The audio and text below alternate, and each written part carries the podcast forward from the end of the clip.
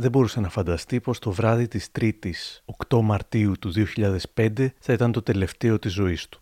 Εγκατέλειψε το γραφείο του στη Vodafone στις 10 και 22 το βράδυ και όταν έφτασε στον Κολονό και πριν ανέβει στο διαμέρισμά του, αγόρασε δύο πάστες από τον φούρνο της γειτονιάς του.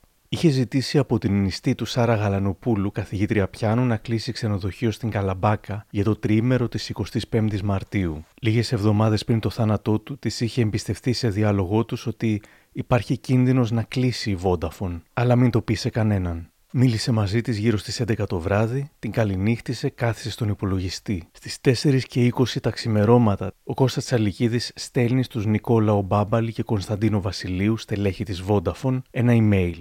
Ένα από τα μυστήρια είναι πως για δύο ώρες ο υπολογιστής του είναι συνδεδεμένος με το δίκτυο της εταιρείας, με το σερβερ, με τηλεφωνικό αριθμό του σερβερ της εταιρείας, χωρίς ποτέ να αποσαφινιστεί τι συνέβη εκείνες τις δύο ώρες μεταξύ του σερβερ της εταιρείας και του υπολογιστή του Τσαλικίδη από το σπίτι του, και χωρίς ποτέ να θεωρηθεί αξιόπινο ότι η εταιρεία έσβησε το backup εκείνης της νύχτας. Ή ισχυρίστηκε ότι το έσβησε, καθώς ακόμα και όντως να σβήστηκε, οι εταιρείες έχουν 2 και 3 και 4 backup στην πραγματικότητα. 9 Μαρτίου 2005, 7 και μισή το πρωί. Ο 39χρονος Κώστας Τσαλικίδης βρίσκεται νεκρός μέσα στο διαμέρισμά του στον Κολονό από την ίδια του τη μητέρα. Το άψυχο σώμα του κρέμεται από ένα σκηνή, τυλιγμένο στη μία του άκρη γύρω από το λαιμό του και από την άλλη δεμένο σε ένα σίδερο στο πατάρι του διαμερίσματος. Η τραγική μάνα που αναζητούσε το παιδί της στο τηλέφωνο λίγα λεπτά πριν, χωρίς να πάρει απάντηση, τηλεφωνεί στον άλλο της γιο και σοριάζεται λιπόθυμη. Τον Κώστα το βρήκε η μητέρα του το πρωί της Τετάρτης. Μιλάει ο αδερφός του Παναγιώτης Τσαλικίδης στο ρεπορτάζ χωρίς σύνορα μέσω του Checkpoint Α. Ε, αμέσως ειδοποιήθηκα. Επειδή τύχαινε να είμαι κοντά στη γειτονιά, ήρθα πολύ γρήγορα στο σπίτι. Και μπαίνοντας μέσα στο σπίτι, ε, βρήκα τον Κώστα να αιωρείται από, το, από ένα σκηνή. Ε, έκοψα το σκηνή, τον απόθεσα στο κρεβάτι. Στην αρχή προσπάθησα να διαπιστώσω αν είναι ζωντανός ή όχι, βγάζοντας τον ε, βρόχο. Το πρώτο πράγμα που έκανα ήταν να τηλεφωνήσω στη σύζυγό μου και να μου φέρει μια κάμερα, μια φωτογραφική μηχανή, να πάρω ορισμένες φωτογραφίες. Αμέσως σκέφτηκα ότι ήταν αδύνατον, τον αδυνάτον ο Κώστας να έχει αυτοκτονήσει. Κάτι άλλο γίνεται εδώ πέρα. Και ε, ήταν το μόνο πράγμα που ήθελα να κάνω ήταν να πάρω ορισμένες φωτογραφίες. Ήταν το πρώτο πράγμα που σκέφτηκα ήταν να πάρω ορισμένες φωτογραφίες πριν να έρθουν οι επίσημες αρχές. Να πάρουν οτιδήποτε άλλο. Το δεύτερο πράγμα που είχα να κάνω άμεσα ε, ήταν να, να, να βρω γιατρούς για να παράσχουμε πρώτες βοήθειες στους δικούς μου, οι οποίοι είναι μεγάλης ηλικίας, τρομακτικά ευαίσθητοι σε συγκινήσεις, πόσο μάλλον στο να συνειδητοποιήσουν ότι ο γιος τους είναι νεκρός. Πολλά έχουν ειπωθεί για το φόνο του Διευθυντή Δικτυακού Σχεδιασμού της Vodafone, πολλές εικασίες έχουν γίνει και για τους εκτελεστές. Πολύ λίγα όμως έχουν ειπωθεί για το ποιοι ενδεχομένως προσπάθησαν να πνίξουν αυτή την ιστορία. Αυτή είναι η σκληρή αλήθεια για τον Κώστα Τσαλικίδη. Είναι τα podcast της LiFO. Γεια χαρά, είμαι ο Άρης Δημοκίδης και σας καλωσορίζω στα Μικροπράγματα, το podcast της LiFO που κάθε εβδομάδα φιλοδοξεί να έχει κάτι ενδιαφέρον. Αν θέλετε να μας ακούτε, ακολουθήστε μας στο Spotify, τα Google ή τα Apple Podcasts.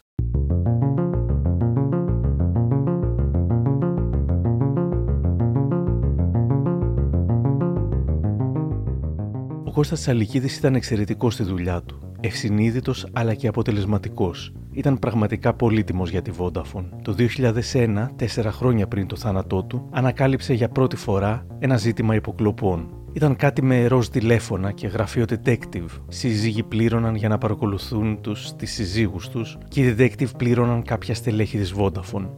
Ο Τσαλικίδης βρήκε τους απαταιώνες μέσα στη Vodafone, τους υπέδειξε και απολύθηκαν κατευθείαν. Οπότε όταν χρόνια μετά ξαναέπεσε πάνω σε υποκλοπές, θεώρησε ίσως ότι ήταν κάποια παρόμοια υπόθεση, κάποια μικροκομπίνα μέσα από την εταιρεία και ενδεχομένως όπως την ξεσκέπασε δείχνοντας τους ενόχους την προηγούμενη φορά, το ίδιο προσπάθησε και τώρα. Όμως φαίνεται πως αυτή τη φορά δεν έπεσε πάνω σε απατημένους συζύγους που ήθελαν να ξεμπροστιάσουν το έτερο του σήμηση. Μετά από συμφωνία με την ελληνική κυβέρνηση, οι Αμερικανοί ξεκίνησαν συνακροάσεις, όχι ακόμα νόμιμες, μετά νομιμοποιήθηκαν, το καλοκαίρι του 2004. Τους βοήθησε ένας πράκτορας της CIA με το όνομα William Basil. Όταν οι Ολυμπιακοί έγιναν και ήταν ασφαλείς, Οι Αμερικανοί υποτίθεται ότι θα έβγαζαν από την πρίζα τα μηχανήματα, όμως τώρα αντί να παρακολουθούν τους πιθανούς τρομοκράτες, όχι μόνο δεν κλείνουν το σύστημα αλλά το στρέφουν εναντίον της κυβέρνησης που τους έδωσε αρχικά την άδεια.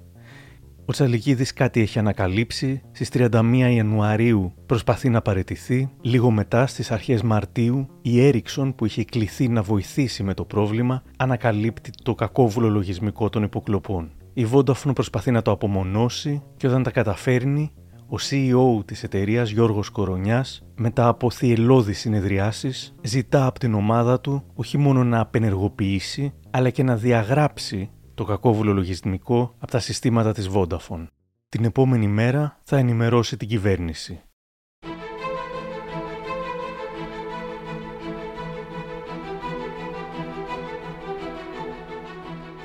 Μίλησα σήμερα με τον Υπουργό Επικρατείας τότε και κυβερνητικό εκπρόσωπο Θοδωρή Ρουσόπουλο που μου λέει ο Πρωθυπουργός Κώστας Καραμαλής με κάλεσε στο Μέγαρο Μαξίμου για να συζητήσουμε ένα θέμα. Μαζί ήταν και ο τότε Υπουργός Εξωτερικών Πέτρος Μολυβιάτης και ο Διευθυντής του γραφείου του Αίμνηστο Γιάννη Αγγέλου, ο οποίος μας ενημέρωσε ότι μία ή δύο μέρες πριν, δεν θυμάμαι ακριβώς, στο γήπεδο που παρακολουθούσε έναν αγώνα του Παναθηναϊκού τον πλησίασε ο τότε διευθύνων σύμβουλος της Vodafone Κορονιάς μαζί με τον Γιώργο Βουλγαράκη, Υπουργό Δημόσιας Τάξης ήταν ο Αγγέλου και τους είπε ότι θα ήθελε να δει τον Πρωθυπουργό. Μετά την ενημέρωση του Γιάννη Αγγέλου υπήρξε μια συζήτηση πολύ σύντομη στην οποία εγώ θέλω να είμαι απολύτως ειλικρινής. Δεν σας κρύβω ότι προς στιγμή σκέφτηκα ότι ένα τέτοιο θέμα αφού έληξε εκεί ίσως δεν θα έπρεπε να δοθεί καμία άλλη συνέχεια λάθος ήταν η σκέψη μου και όταν επεσήμανε ο Κώστας Καραμανλής λέγοντάς μου χαρακτηριστικά ότι εγώ τα επόμενα δέκα χρόνια δεν θα είμαι πρωθυπουργός,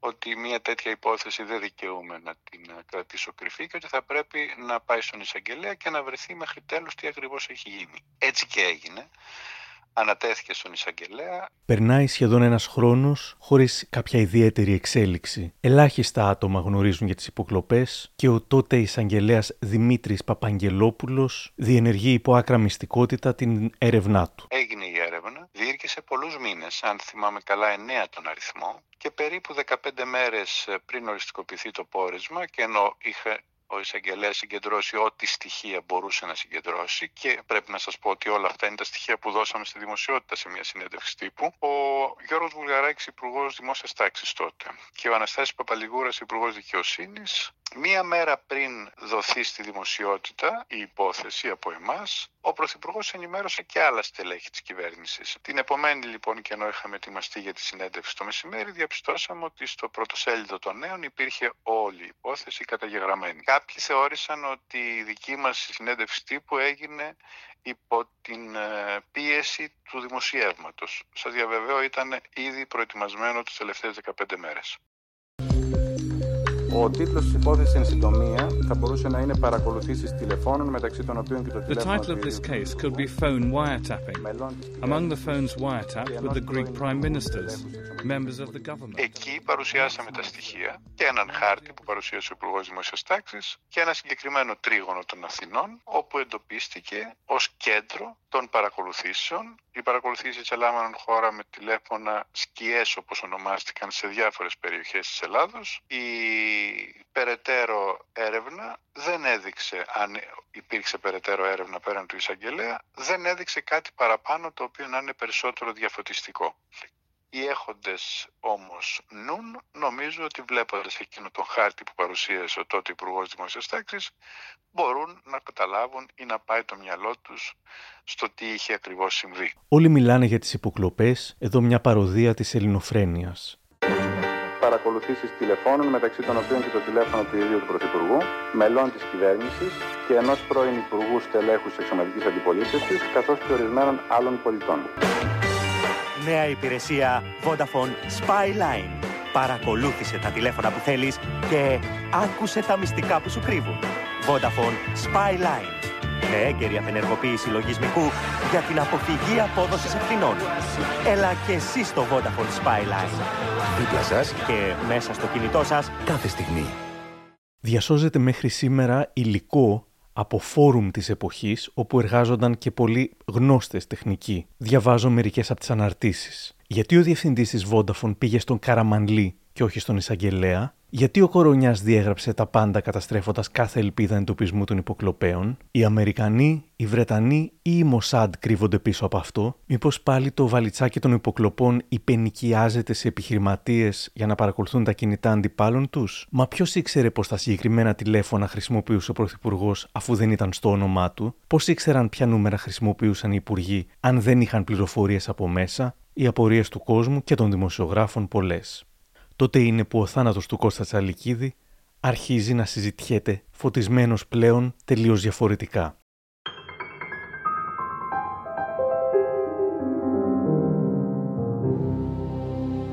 Λίγες μέρες μετά τη συνέντευξη τύπου, ο πρώην Διευθυντής Ασφάλειας Επικοινωνιών της Vodafone, Γιώργος Κωνσταντινόπουλος, αποκαλύπτει πως λόγω της θέσης του στην εταιρεία και των γνώσεών του, ο Τσαλικίδης θα μπορούσε να έχει αντιληφθεί αμέσως την εγκατάσταση παράνομου λογισμικού. Τέσσερις μέρες αργότερα, αγωνιώδης έκκληση του Παναγιώτη Τσαλικίδη, αδερφού του Κώστα. Ψάξτε τον θάνατο του αδερφού μου, λέει. Όπως τα έλεγε αργότερα στο Στέλιο Κούλογλου, η έρευνα ήταν λιπέστατη και αυτό ήταν ένα μοτίβο που θα συναντούσε η οικογένεια συχνά τα επόμενα χρόνια. Ποτέ δεν έγινε κάποια έρευνα από την αστυνομία αναφορικά με την κατάσταση του χώρου. Στο γραφείο του πάνω υπήρχε ο υπολογιστής του, αλλά κατά το υπολογιστή υπήρχε ένα μαχαίρι. Ένα μεγάλο μαχαίρι από το οποίο εξήχε η λαβή από τον υπολογιστή. Με οδήγησε στο να αρχίσω αμέσως να ενημερώσω τους αστυνομικούς από την πρώτη κατάθεση για τη θέση εργασίας, για τη σημαντική θέση εργασίας που κατήχε και να ζητήσω περαιτέρω έρευνα για πράγματα όπως το τηλέφωνο του και οι υπολογιστές του Κώστα. Κανείς από την οικογένεια δεν πιστεύει πια το σενάριο της αυτοκτονίας. Η μνηστή του Κώστα Τσαλικίδη, Σάρα Γαλανοπούλου. Θέλαμε τρία παιδιά, κάναμε όνειρα μαζί και αισθανόμασταν χαρά και σιγουριά για το μέλλον. Νομίζω ότι είναι σπανιότατο δώρο να νιώθεις ερωτευμένος και χαρούμενος και να αγαπάς και καθώς περνούν τα χρόνια να αγαπάς ακόμα περισσότερο και ακόμα πιο δυνατά. Αυτό το ζήσαμε εμείς. Δυστυχώς τους τελευταίους μήνες ένιωθε εξαιρετικά πιεσμένος από τις συνθήκες στον επαγγελματικό του χώρο. Επιθυμούσε να φύγει, γι' αυτό και 20 μέρες πριν από το τραγικό πρωινό είχε κοινοποιήσει στην εταιρεία την απόφασή του να αποχωρήσει. Παρ' όλα αυτά συνέχισε να είναι λειτουργικός, δεν σταμάτησε να είναι κοινωνικός, δεν έδειξε να υποφέρει από κάποια ψυχική ασθένεια. Κάναμε σχέδια για ένα ταξίδι, ψάχναμε σπίτι για να παντρευτούμε το καλοκαίρι, δεν έδινε την εικόνα ενός ανθρώπου που ετοιμάζεται να αποχωρήσει. Κανέναν άνθρωπο δεν αξίζει να νιώσει το είδος της έκπληξης που ένιωσα μαζί με την οικογένεια του Κώστα Τσαλικίδη το πρωί της 9ης Μαρτίου 2005, όταν ο Κώστας βρέθηκε απαγχωνισμένος στο σπίτι του στον Κολονό. Κανένας άνθρωπος δεν πρέπει να κληθεί να συλλάβει ένα γεγονός τέτοιας βιαιότητας, οι δημοσιογράφοι βρίσκουν όλο και περισσότερα περίεργα στοιχεία. Ο CEO της Vodafone Γιώργος Κορονιάς, από τον οποίο όπως και από όλους τους πρωταγωνιστές της υπόθεσης ζήτησα δήλωση, χωρίς να λάβω κάποια απάντηση ακόμα, προσπαθεί να αποσυνδέσει το θάνατο του Τσαλικίδη από την υπόθεση των υποκλοπών. Όμως ο τότε δικηγόρος της οικογένειας, Θέμης Σοφός, θα δηλώσει πως στην τελευταία σημείωση στο τετράδιο ημερολόγιό του, ο Τσαλικίδης φαίνεται σαν κάτι να εντόπισε ανακοίνωσε το έβριμα στους ανωτέρους του, λέει ο σοφός. Ίσως αυτό να αποδείχτηκε μοιραίο.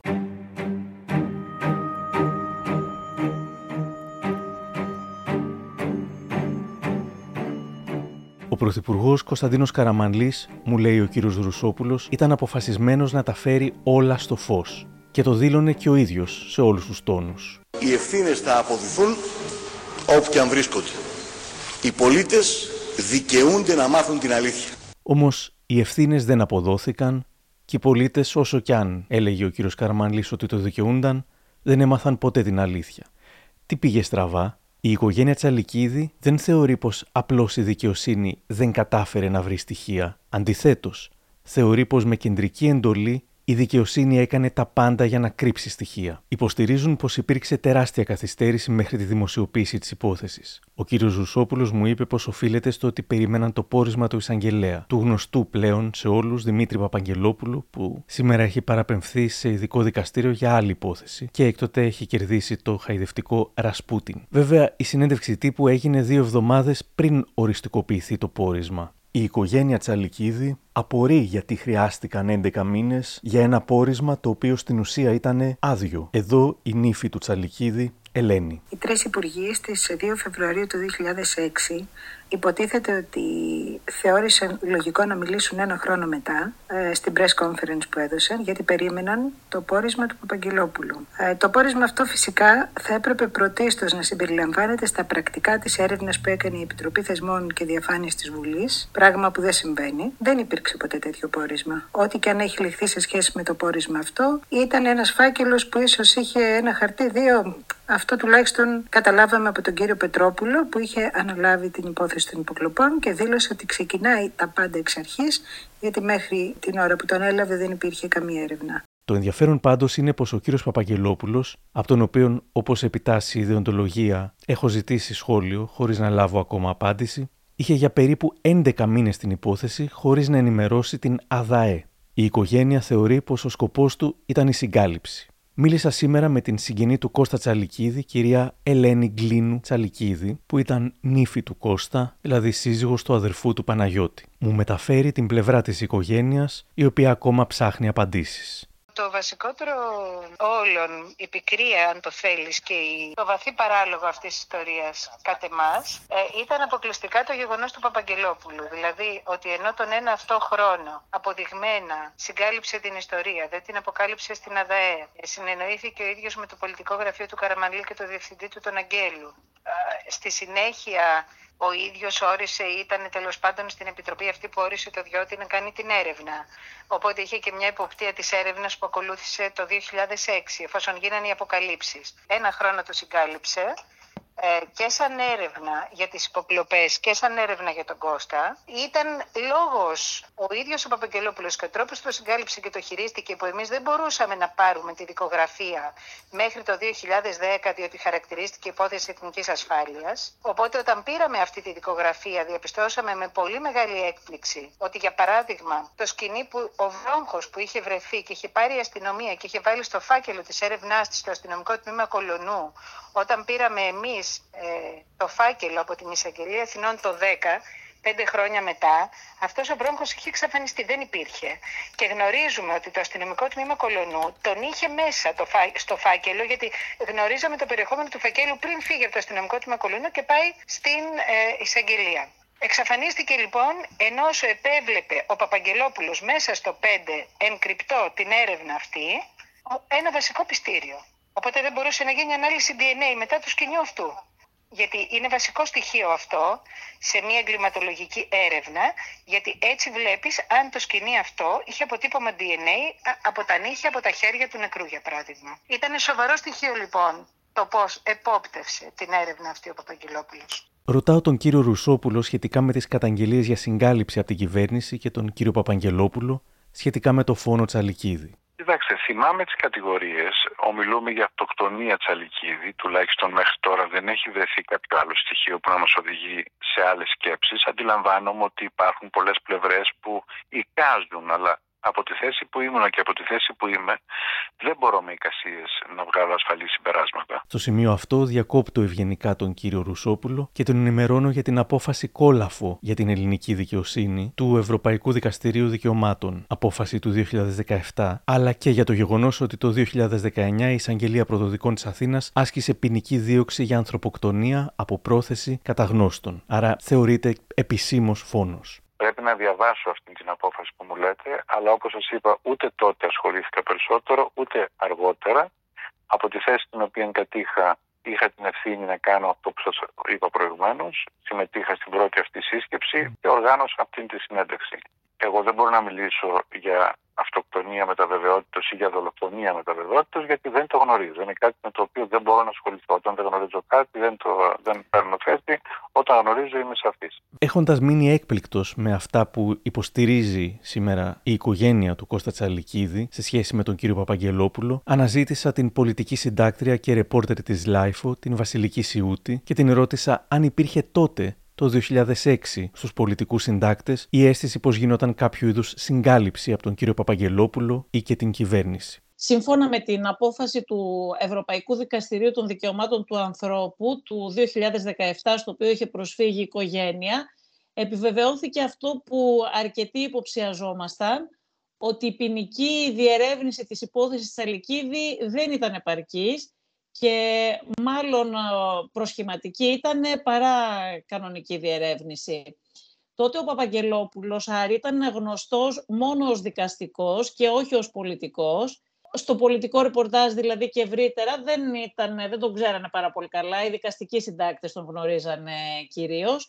Είχε τη φήμη ενός δεξιού πολύ συντηρητικού δικαστή, ο οποίος έβαζε όλες τις υποθέσεις για την κυβέρνηση Καραμαλή τότε ε, στο αρχείο. Αλλά ο πολιτικός του ρόλος και η στενή σχέση του με τον Κώστα Καραμαλή και τον Προκόβη Παυλόπουλο δεν ήταν ευρύτερα γνωστή τότε. Ε, αυτό που μπορούσε να διαπιστώσει ο καθένας πάντως ε, ήταν ότι ούτε η δικαιοσύνη, ο Παπαγγελόπουλος δηλαδή, ούτε η κυβέρνηση του Κώστα Καραμαλή, ε, κανείς, ε, κανείς τους δεν έδειχνε πρόθυμος για τη διερεύνηση της υπόθεσης και για την απόδοση της δικαιοσύνης, παρότι ήταν μια υπόθεση που είχε συγκλονίσει την κοινή γνώμη τότε. Όσο και τον Παπαγγελόπουλο, ε, θυμάμαι να σου πω χαρακτηριστικά έναν δικαστικό συντάκτη, έναν συνάδελφο, ο οποίος τον αποκαλούσε ο εισαγγελέας με το ρεκόρ υποθέσεων στο αρχείο. Και αυτή ήταν η φήμη που τον συνόδευε τότε, ότι ήταν ο εισαγγελέας που έβαζε όλες τις υποθέσεις, τις άβολες στο αρχείο. Αναζητώντας το άρθρο που ανέφερε η κυρία Σιούτη, βρίσκω πως ο εν λόγω συντάκτης είναι ο Χρήστος Ζέρβας και από το άρθρο του στην Ελευθεροτυπία ο εισαγγελέας με το ρεκόρ υποθέσεων στο αρχείο διαβάζουμε παραδείγματα υποθέσεων που είχαν φέρει σε δύσκολη θέση την κυβέρνηση και αρχιοθετήθηκαν από τον κύριο Παπαγγελόπουλο. Υπόθεση Μάγιο, υπόθεση Σανιδά, υπόθεση απαγωγής Πακιστανών και φυσικά υπόθεση υποκλοπών. Γράφει ο Χρήστος Ζέρβας. Ω προϊστάμενος της Εισαγγελίας Πρωτοδικών Αθηνών, ο Παπαγγελόπουλος έπαιξε καθοριστικό ρόλο στο χειρισμό, βλέπε απραξία, της έρευνας. Επί 11 μήνες, ο κ. Παπαγγελόπουλος διενεργούσε προσωπικά για λόγους εθνικής ασφάλειας προκαταρτική εξέταση για το σοβαρό αυτό ζήτημα, επί της ουσίας όμως δεν ήταν εκείνος που την διενεργούσε. Όλα ήταν στα χέρια της ΕΕΠ. Η ελληνική κοινωνία δεν έμαθε όμως ποτέ τα πορίσματά της. Χρειάστηκε να αναλάβει έργο η ΑΔΑΕ για να αποκαλυφθούν οι διαστάσεις του σκανδάλου. Ψάχνοντα, βρήκα πως στην έρευνα του Παύλου Τσίμα το 2008 στυλιτεύεται έντονα πως τότε, δύο χρόνια μετά την αποκάλυψη των υποκλοπών και τρία από το θάνατο του Τσαλικίδη, η πρόοδος ήταν μηδενική. Ο τέος εφέτης Χαρίλαος Κλουκίνας θεωρεί την εντεκάμινη προκαταρτική έρευνα του κ. Παπαγγελόπουλου εντελώς προσχηματική ώστε να ροκανιστεί ο χρόνος. Ε, περίπου επί 11 μήνες ε, διεξήγε το προκαταρτική έρευνα για την ε, διακρύβωση τέλεσης αδικήματος, όπως προβλέπει ο κώδικας ποινικής δικονομίας, για ένα αδίκημα το οποίο είναι αυταπόδεικτο. 11 μήνες αργότερα η υπόθεση φτάνει στα χέρια του εφέτη Χαρίλαου Κλουκίνα για να αναθέσει την έρευνα σε τακτικό ανακριτή. Ήταν ίσως ήδη αργά.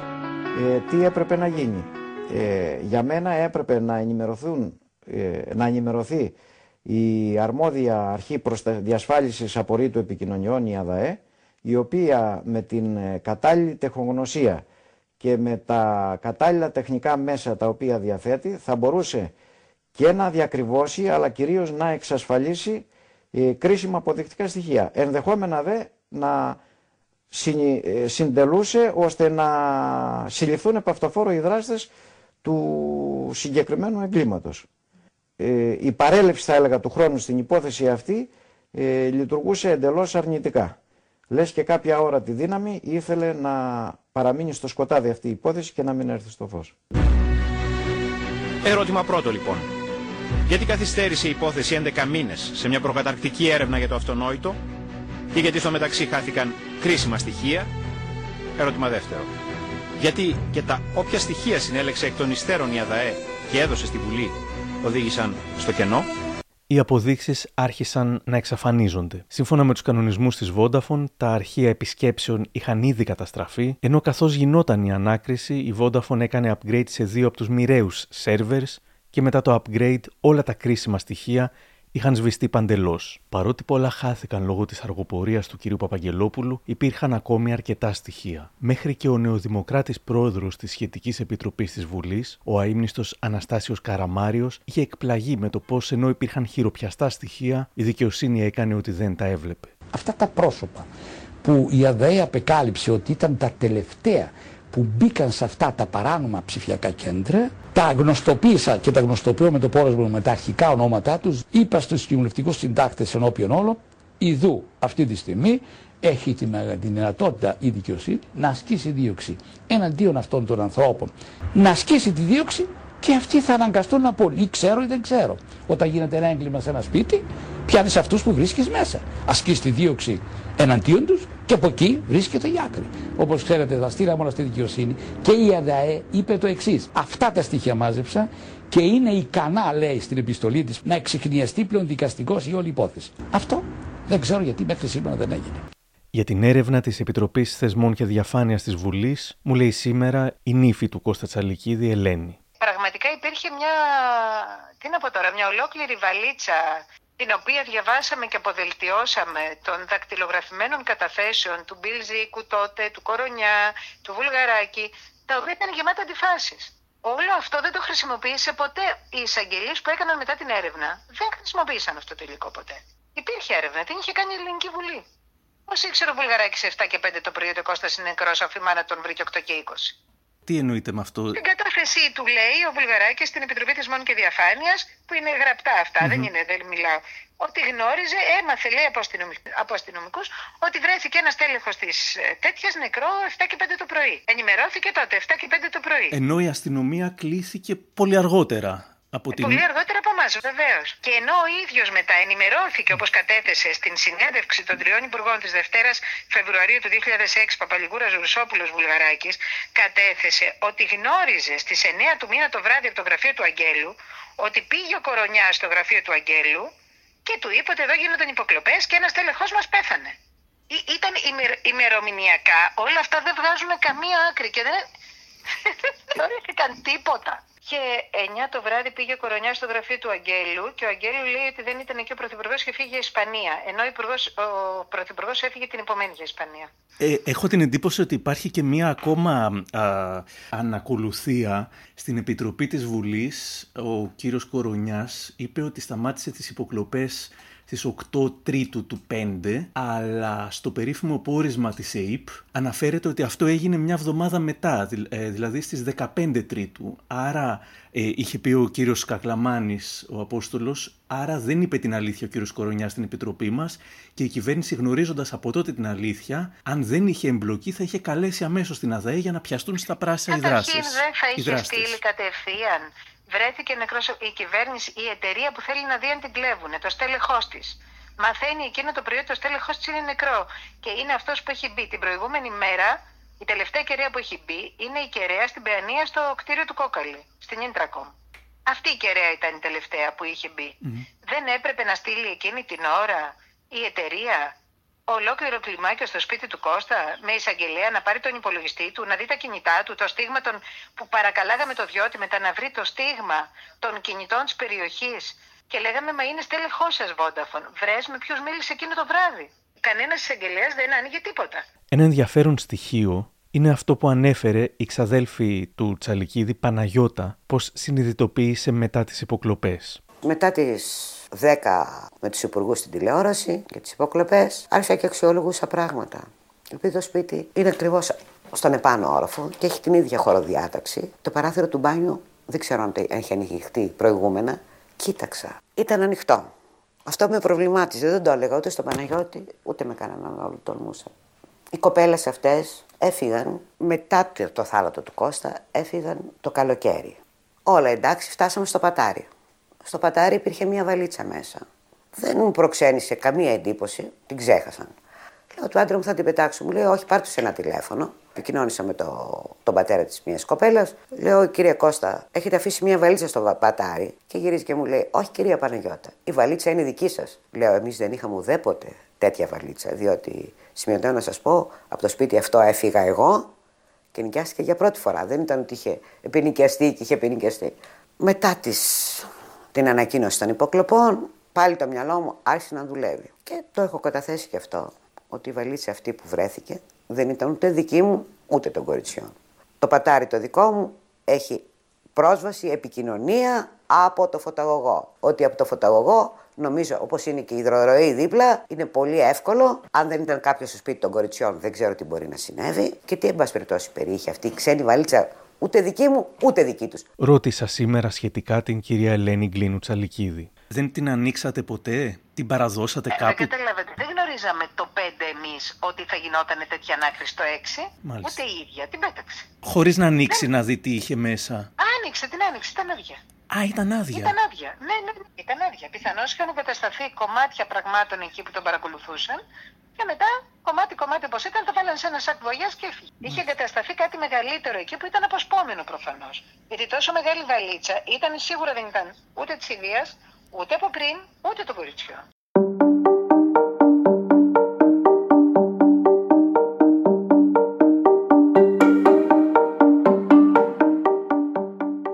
2009 η κυβέρνηση αλλάζει, αλλά και το Πασόκ, όπως γίνεται σχεδόν πάντα με τα μεγάλα κόμματα που κάνουν ένα λάξ χατήρια το ένα στο άλλο ώστε να τύχουν παρόμοιας αντιμετώπισης. Στη συνέχεια, διστάζει να προχωρήσει το θέμα. Όλο και περισσότεροι φοβούνται πως υπάρχει ένα παρακράτος που δρά έξω από κυβερνήσεις, αλλά με στελέχη στις κυβερνήσεις, όπου ο καθένας εξυπηρετεί τη δική του ατζέντα. Και ο φόβος είναι πως κανένας πολιτικός, κανένα κόμμα, καμία κυβέρνηση, κανένας δικαστικός δεν έχει περισσότερη δύναμη από αυτό. Και το ακόμα χειρότερο, πως μπορεί να συνεπάρχουν πολλά παρακράτη ταυτόχρονα και πως τα αθέατα ξεκαθαρίσματα λογαριασμών τους μπορεί να προκαλούν συνεχείς, ακατανόητους για τον πολύ κόσμο, πολιτικούς και επιχειρηματικούς σεισμούς. Εν τω μεταξύ, το 2010 λύγει η συνεργασία της οικογένειας Τσαλικίδη με τον κύριο Θέμη Σοφό, που ήταν από την αρχή ο νομικός συμβουλός της. Αυτό φέρεται να συνέβη όταν η οικογένεια έκπληκτη πληροφορήθηκε της καταγγελίας του δημοσιογράφου Δήμου Βερίκιου πως για ένα διάστημα που ο κύριος Σοφός εκπροσωπούσε την οικογένεια, που πάλευε εναντίον της τυχόν συγκάλυψης, ήταν ταυτόχρονα νομικός σύμβουλος του Υπουργείου Δημοσίας Τάξης με εξωτερική ανάληψη έργου, ενώ ο κ. Βουλγαράκης ήταν Υπουργός Δημόσια Τάξης. Στη συνέχεια η οικογένεια εκπροσωπήθηκε από τον Νίκο Κωνσταντόπουλο και τη Ζωή Κωνσταντοπούλου και παράλληλα από τον Φραγκίσκο Ραγκούση και τον Σταύρο Χούρσογλου, με τον οποίο πήγαν και στο Ευρωπαϊκό Δικαστήριο.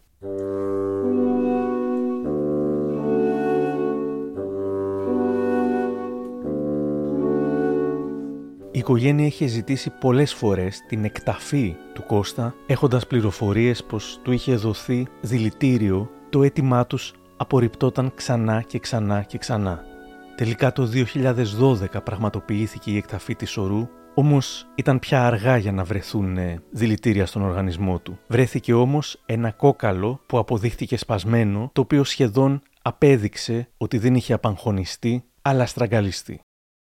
Το 2014, ο πολυβραβευμένος σκηνοθέτης Γιάννης Σακαρίδης, μετά την μικρού μήκους αλήθεια, η οποία είχε φοβερές ομοιότητες με την υπόθεση Τσαλικίδη, όμως δεν ήταν επηρεασμένη από αυτήν, σκηνοθέτησε μία ταινία μεγάλου μήκους, το Wild Duck, που ήταν όντως αυτή τη φορά σε ένα βαθμό βασισμένη στην ιστορία του Κώστα Τσαλικίδη. Είναι πέντε μήνες τώρα που ενημερώνω για το traffic. Έχουμε υποκλοπές, δηλαδή δεν ξέρω τι άλλο να κάνω. Κάποιος έχει στήσει αυτί στο δίκτυο. Πρώτη φορά είναι ρε φιλέ. Βασίζεστε στο γεγονός ότι αυτός που κάνει τις υποκλοπές είναι τόσο επιδέξιος ώστε δεν πρόκειται να συλληφθεί ποτέ. Άκουσα Δημήτρη. Σε έχω για πιο έξυπνο. Για να το κάνει αυτό, ερεύνησε όσο περισσότερο μπορούσε την υπόθεση, καταλήγοντας, όπως φαίνεται και στην ταινία, σε διαφορετικά συμπεράσματα από αυτά που α, υπονοήθηκαν από την κυβέρνηση. Στο φιλμ πρωταγωνιστούν ο Αλέξανδρος Λογοθέτης, η Θέμης Μπαζάκας σε έναν εξαιρετικά δυνατό ρόλο, ο Γιώργος Πυρπασόπουλος, ο Ηλίας Λογοθέτης, ο Γιάννης Στάνκογλου. Εγώ είχα δεθεί πάρα πολύ με όλο αυτό. Όσο πιο, πολύ, όσο πιο πολλά ανακάλυπτα, τόσο περισσότερο τον αγαπούσα αυτόν τον άνθρωπο ε, και το ταλέντο του αλλά και το ήθος του.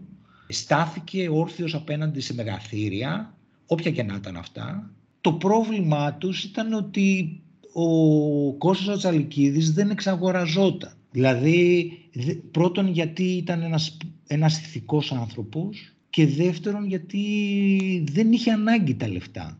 Δεν τα είχε ανάγκη. Δηλαδή δεν είχε μπει στο τρυπάκι ε, έχω, βγάζω πολλά λεφτά, κάνω μεγάλη ζωή. Ήταν ακόμα στον Κολονό με τους ίδιους φίλους από την παιδική ηλικία. Δεν ήταν από αυτούς οι οποίοι θα θέλανε τα εκατομμύρια για να, κάνουν, για να μην κάνουν σωστά τη δουλειά τους. Έβγαζε εκατομμύρια ο άνθρωπος με τη δουλειά του, με τον ιδρώτα του.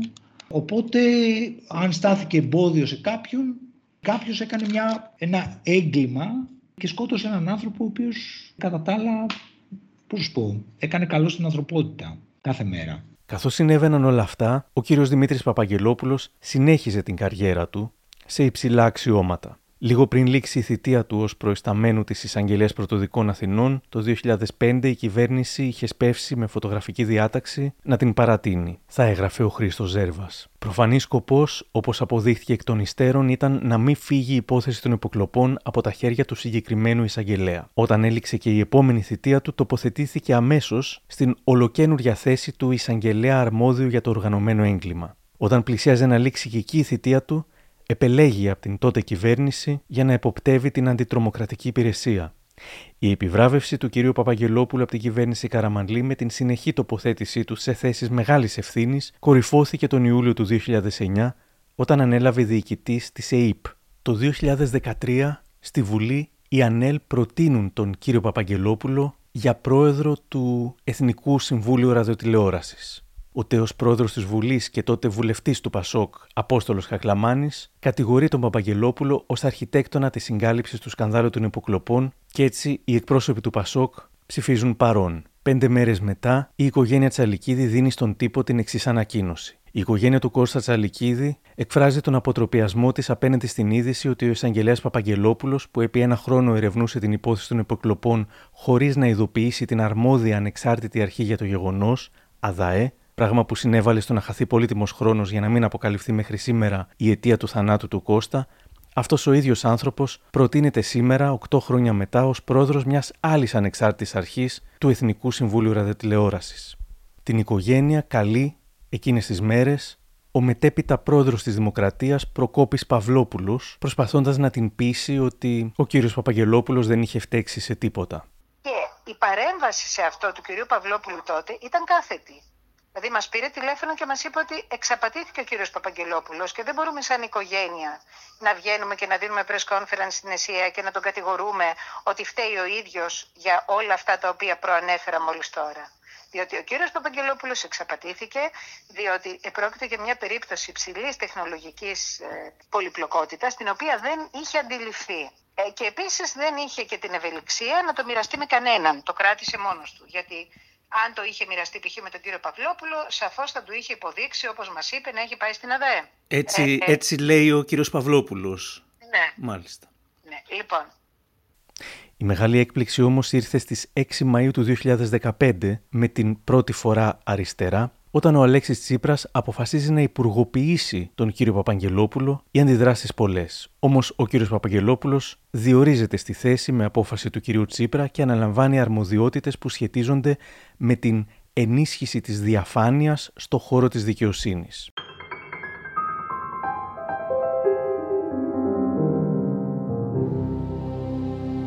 Η πορεία του μετά είναι λίγο πολύ γνωστή θυμάται η δημοσιογράφος Βασιλική Σιούτη. Επίσης θυμάμαι και ένα πιο πρόσφατο σχόλιο μιας έμπειρης δικαστικής συντάκτριας με αφορμή την υπόθεση Νοβάρτης, ε, η οποία είχε σχολιάσει σκοπτικά ότι η προηγούμενη κυβέρνηση που τον έκανε υπουργό και του ανέθεσε την υπόθεση Νοβάρτης δεν γνώριζε αυτό που ξέρανε οι παλιοί πολιτικοί συντάκτες, ότι ο Παπαγγελόπουλος είναι καλός στο να κλείνει υποθέσεις και όχι στο να τις ανοίγει.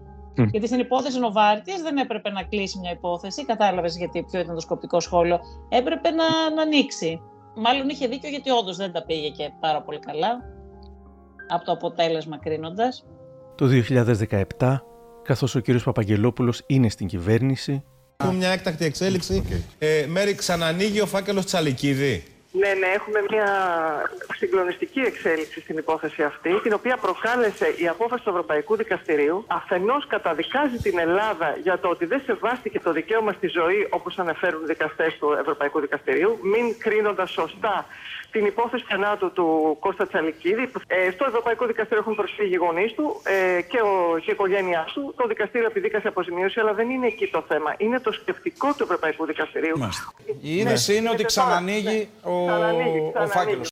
Τι ακολούθησε όμως τα ενθουσιώδη πρωτοσέλιδα και τις έκτακτες ειδήσεις πως ξανανοίγει ο φάκελος Τσαλικίδη; Και μετά το 17 το έπιασε το ελληνικό δικαστήριο για να το βάλει διαπαντός στο σετάρι της χρονοτούλα από της ιστορίας μπήκα στο αρχείο, εκτός αν βρεθούν κάποιοι οι οποίοι στην παρούσα φάση των υποκλοπών ανακατέψουν και αυτό και ξέρουν τι έγινε. Ενώ ειδικότερα με τον Κώστα. Οπότε δηλαδή μετά το Ευρωπαϊκό Δικαστήριο που ξανανοίγει υπόθεση τώρα με όλα αυτά τα στοιχεία κλπ. Η ελληνική δικαιοσύνη οφείλει καταρχήν αυτό που έπρεπε να έχει γίνει από τότε. Να έχει καθίσει στο σκαμνί τον Παπαγγελόπουλο, να τον έχει ανακρίνει και να τον έχει περάσει από μια δίκη. Δεν γίνεται. Είναι ασύλληπτο αυτό που έχει γίνει. Και ο άνθρωπος αυτός μετά να είναι πρόεδρος της ΑΕΠ, να είναι υπουργός ε, δι, ε, δικαιοσύνης και διαφάνειας. Μαλάουι, ωραία. Ε, αυτά που λέτε τώρα για τον κύριο Παπαγγελόπουλο και που μου είπατε και στην αρχή.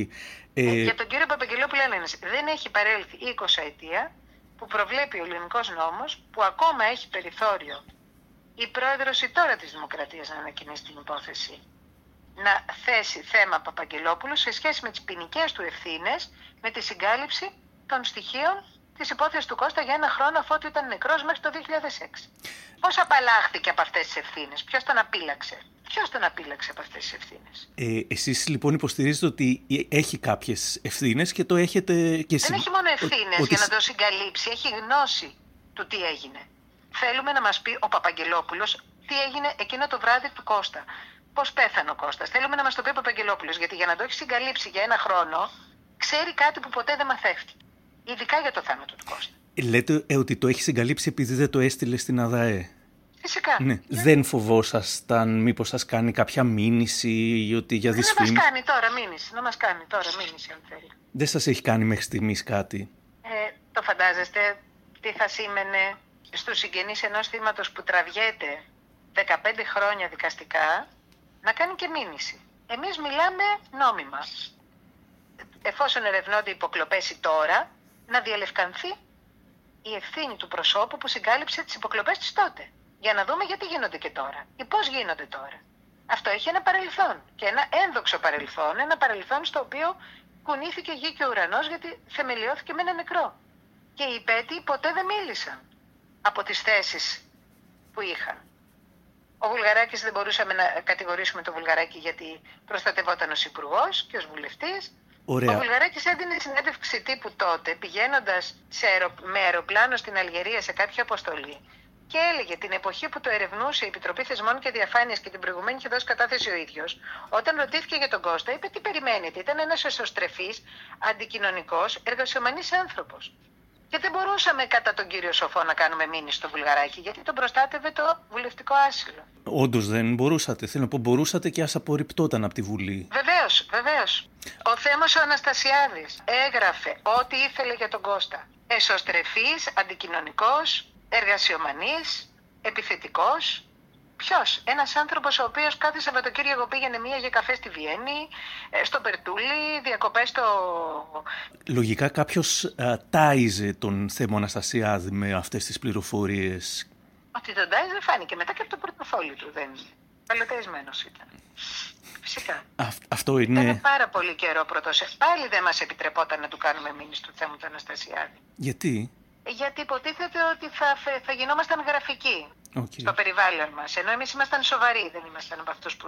Τον Αύγουστο του 2022, ένα νέο σκάνδαλο υποκλοπών έρχεται στη δημοσιότητα φαίνοντας σε εξαιρετικά δύσκολη θέση την κυβέρνηση της Νέας Δημοκρατίας και ιδιαιτέρως τον Πρωθυπουργό κ. Κυριάκο Μητσοτάκη. Στις αρχές του Σεπτεμβρίου του 2022, ο πρώην Πρωθυπουργός Κωνσταντίνος Καραμανλής έκανε μια βαρισίμαντη δήλωση από τις εξαιρετικά σπάνιες του, με την οποία δύσκολα μπορεί να διαφωνήσει κανείς. Άβια και διαφάνεια είναι άλλωστε θεμελιώδη ζητούμενα για σύνομο και ομαλό δημόσιο βίο. Σε τέτοιου είδους καταστάσεις η κάθαρση επέρχεται μόνο εφόσον αποσαφινιστούν πλήρως. Το θέμα είναι τόσο βαρύ και σοβαρό που δεν επιτρέπεται ούτε αντέχεται να μείνουν σκιές ή οβόλες για τη δημοκρατική ομαλότητα. Φως λοιπόν, άπλετο φως. Και ενώ δύσκολα μπορεί κάποιος να διαφωνήσει με όσα είπε ο κ. Καραμαλής, πολλοί θεώρησαν κάτι σαν τραγική ηρωνία την αναφορά του. Η Βασιλική Σιούτη θα έγραφε: Ελπίζουμε μόνο να μην ξεκαθαριστεί όπως ξεκαθαρίστηκε το σκάνδαλο Vodafone και η υπόθεση Τσαλικίδη. Για την οικογένεια του Κώστα Τσαλικίδη όμως, η δήλωση του κ. Καραμανλή πως πρέπει να φωτιστούν όλα κλπ.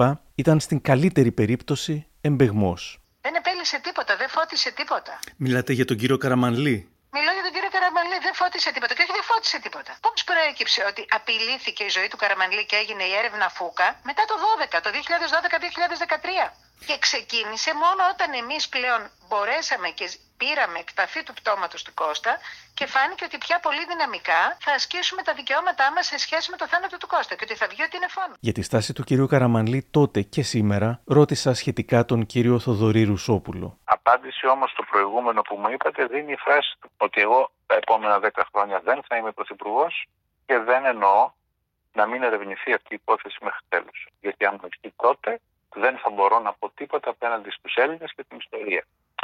Είναι δηλαδή μια ναι.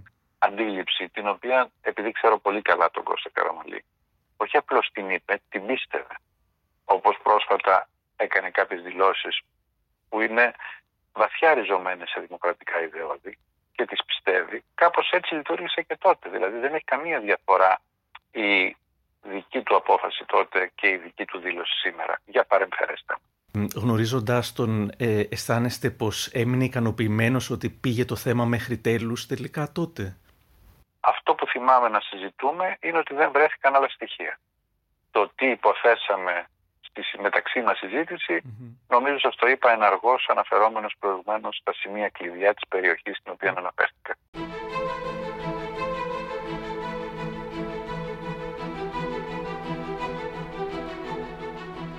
Δεν ξέρουμε μέχρι σήμερα αν οι υποκλοπές που ανακάλυψε ο Τσαλικίδης ήταν όντως των Αμερικανών που πραγματικά έκαναν υποκλοπές εκείνη την περίοδο ή άλλων. Ήταν όμως πολύ βολικό για πολλούς να κλείσει η υπόθεση με ενόχους τους ήδη ενόχους, αλλά όχι απαραίτητα στην υπόθεση Τσαλικίδη, Αμερικανούς. Με βάση τα ρεπορτάζ καταλαβαίνω πως δεν ήταν και τόσο τεράστιο μυστικό των Αμερικανών ότι έκαναν και κάνουν υποκλοπές σχεδόν σε όλες τις χώρες που έχουν πρεσβείες, ακόμα και όταν συχνά πυκνά αποκαλύπτεται ότι παρακολουθούν ακόμα και ηγέτες κρατών, όπως ήταν η Άγγελα Μέρκελ, απλά ανασηκώνουν τους ώμους και σφυρίζουν αδιάφορα. Ο ιός της ελευθεροτυπίας θεωρούσε πως, ενοχοποιώντας την πρεσβεία των ΗΠΑ, η κυβέρνηση έκλεινε το μάτι στους πολίτες. Έχουμε το θάρρος να υποδείξουμε τους δράστες, αλλά δεν έχει νόημα να ψάχνουμε άλλο, γιατί θα έρθουμε σε σύγκρουση με την υπερδύναμη. Όμως, γράφει ο ιός, και αυτό το επιχείρημα μπορεί να αποτελεί μέρος του σχεδίου συγκάλυψης. Αλλά και η περιβόητη λίστα των παρακολουθούμενων με πρώτο τον Πρωθυπουργό δεν είναι καθόλου καθαρή ιστορία. Στην κατάθεση Κορονιά, μάλιστα, αποδείχτηκε, σύμφωνα με τον ιό, ότι η κυβέρνηση επεξεργάστηκε αυτή τη λίστα. Μετά από διάφορες δικαστικές παλινοδίες, η Vodafone αναγκάστηκε να πληρώσει ένα μεγάλο πρόστιμο και σήμερα έχει ανακτήσει την αξιοπιστία της. Υπάρχουν διάφορα ενδεχόμενα για τον φόνο του Τσαλικίδη, με πιθανότητες υποκλοπές είτε ήταν αυτές που ξεκίνησαν οι Αμερικανοί ή άλλες, να τις αξιοποιούσε άγνωστη μαφιόζικη οργάνωση για να εκβιάζει πολιτικούς και επιχειρηματίες, ένα κύκλωμα που πουλούσε υπηρεσίες σε πελάτες υπεράνω πάσης υποψίας. Άλλος μου λέει πως δεν αποκλείεται να μην ήταν κάτι τρομερά σχεδιασμένο, αλλά Κάτι που πήγε στραβά. Κάποιος έπρεπε να απειλήσει απλά τον Τσαλικίδη, αλλά το πήρε πιο ζεστά και αφού τα πράγματα πήγαν στραβά, αφού τον στραγγάλισε ενώ δεν είχε τέτοια εντολή, να θέλησε να το παρουσιάσει ως αυτοκτονία. Οι υποκλοπές μπορεί να δουλεύουν για κάποιον που λέγεται Γιάννης Στάκης στο το αφεντικό τους, αλλά το υλικό που υποκλέπτουν μπορεί να το πουλήσουν παντού αν θέλουν. Το γεγονός ότι επί 15 χρόνια αγωνιστήκαμε για να αποκατασταθεί μια κατάσταση η οποία όχι αδίκησε εμάς μόνο, αδικούσε συστηματικά την οποιαδήποτε απόδοση δικαιοσύνης και άσκηση δημοκρατίας στον τόπο. Αγωνιστήκαμε ενσυνείδητα γι' αυτό. Γιατί ήταν τόσο κεραιώδη τα στελέχη και τα μέρη που ανακατεύτηκαν που δεν γινόταν να κάνουμε διαφορετικά. Εξαναγκαστήκαμε δηλαδή σε κάτι που ήταν πολύ πάνω από τα μέτρα μας και το οποίο κόστησε και είχε τεράστιες συνέπειες στη ζωή μας, τα παιδιά μας, στην καθημερινότητά μας. Πήρε τη χαρά από πάνω μας για χρόνια. Μας δυσκόλεψε στα πάντα. Δεν είναι απλό αυτό το οποίο περάσαμε. Γιατί αναμετρηθήκαμε με μια κατάσταση η οποία δεν είχε ήθος, δεν είχε όριο, δεν είχε τίποτα. Και δυστυχώς βρεθήκαμε σε αυτό σαν κυριολεκτικά κάποιος να μας έσπρωξε να κολυμπήσουμε σε ένα καταράκτη. Τόσο βίαιο ήταν. Ναι.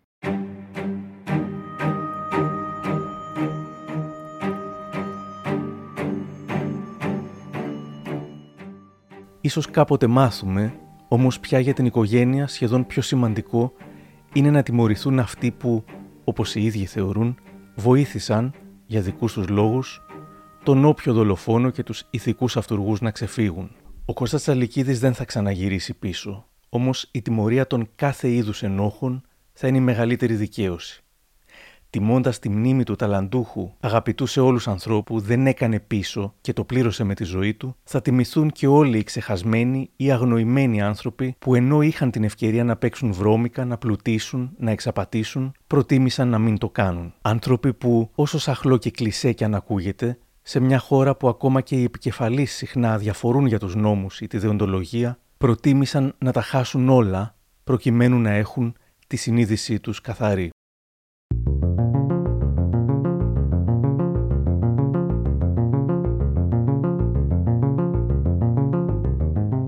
Κάπου εδώ τελειώσαμε και αν θέλετε να μας ακούτε ακολουθήστε μας στο Spotify, τα Google ή τα Apple Podcasts. Για χαρά!